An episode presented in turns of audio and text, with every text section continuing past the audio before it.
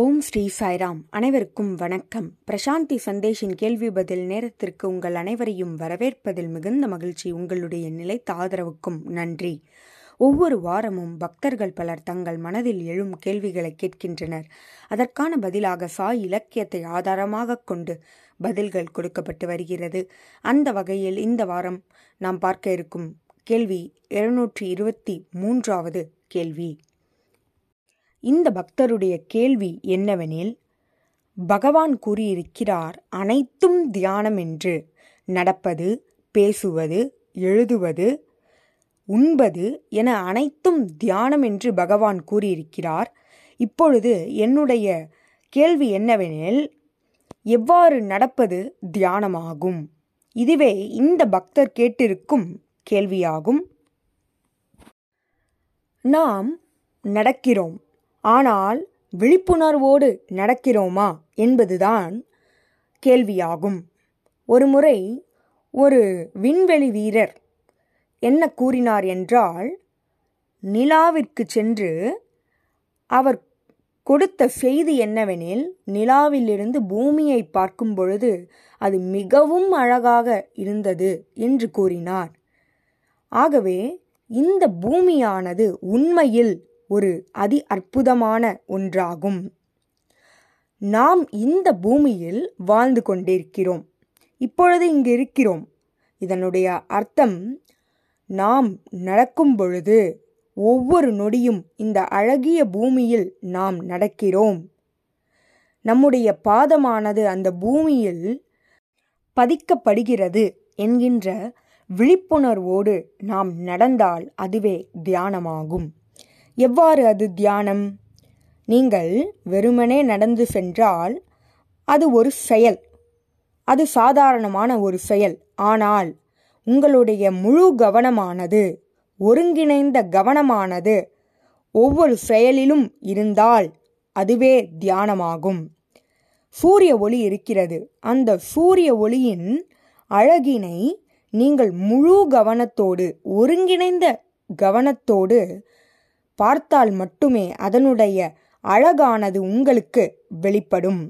ஆகவே எப்பொழுது நாம் ஒருங்கிணைந்த கவனத்தோடு ஒவ்வொரு செயலையும் செய்கிறோமோ அப்பொழுது இந்த செயல் ஒவ்வொன்றும் மிகவும் அற்புதமானதாக நமக்கு தோன்றும்.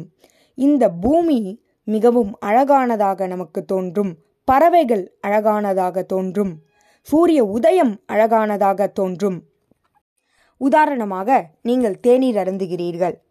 அந்த தேநீரானது மிகவும் நறுமணம் மிக்கதாக இருக்கிறது. எனினும் அந்த தேநீரை அருந்தும் பொழுது ஒருங்கிணைந்த கவனம் இல்லாமல் அருந்தும்போது ஒரு திரவம் உள்ளே செல்கிறது அவ்வளவுதான்.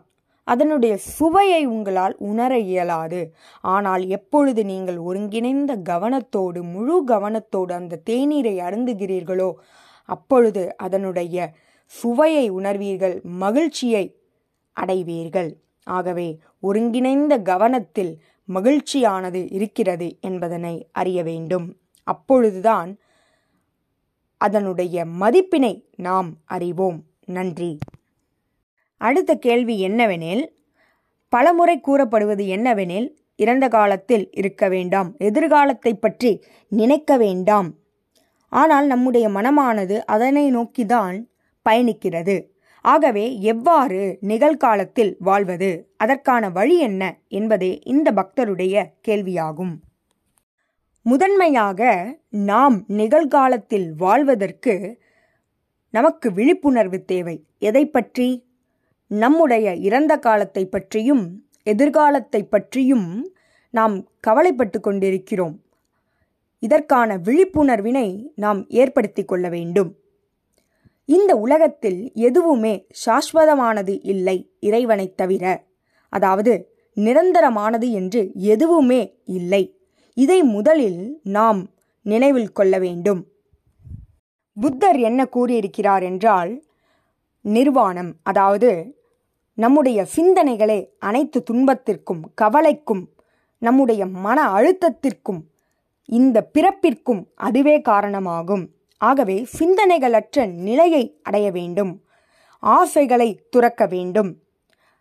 ஆகவே நாம் இந்த சிந்தனைகளற்ற நிலையை அடையும் பொழுது நமக்கு உண்மையான ஆனந்தம் கிட்டும் மேலும் இறப்பு பிறப்பு சுழற்சியிலிருந்து விடுதலை கிட்டும்.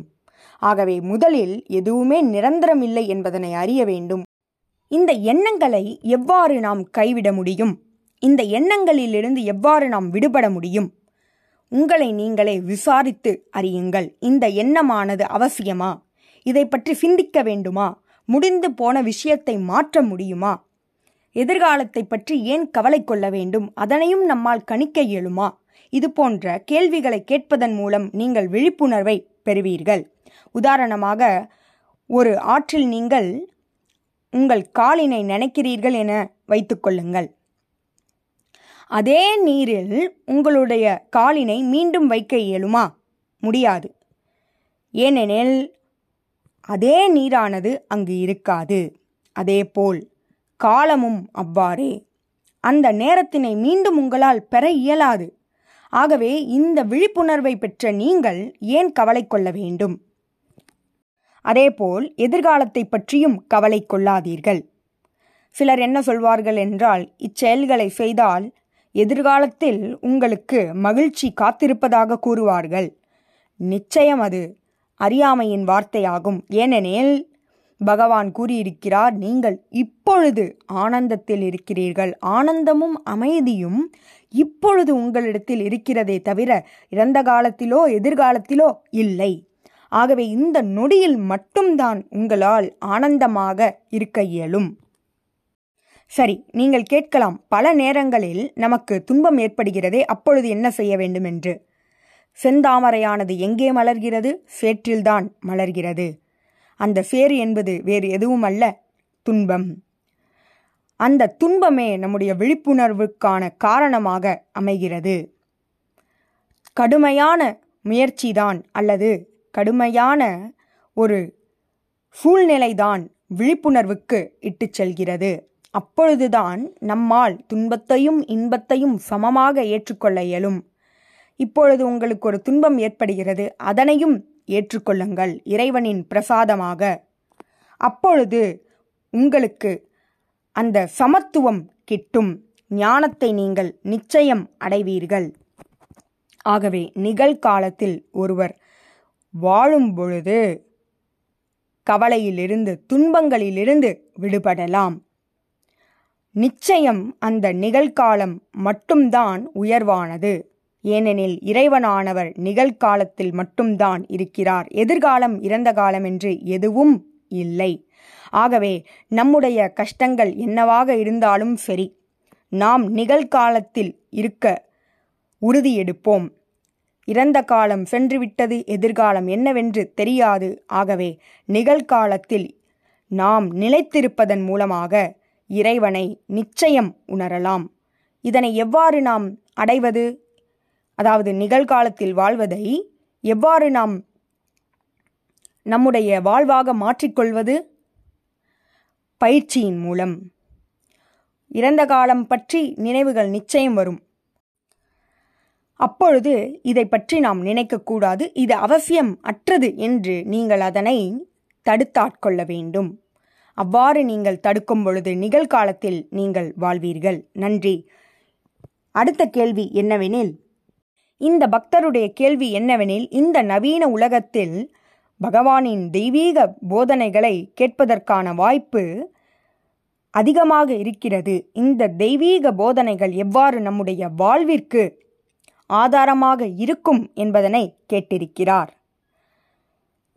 பகவான் ஒரு முறை தன்னுடைய தெலுங்கு கவிதையில் கூறியது என்னவெனில் ஒரு விளக்கானது இருக்கிறது அந்த விளக்கில் எண்ணெயும் இருக்கிறது திரியும் இருக்கிறது ஆனால் அதனை ஒருவர் ஏற்ற வேண்டும். அப்பொழுதே வெளிச்சம் கிட்டும்.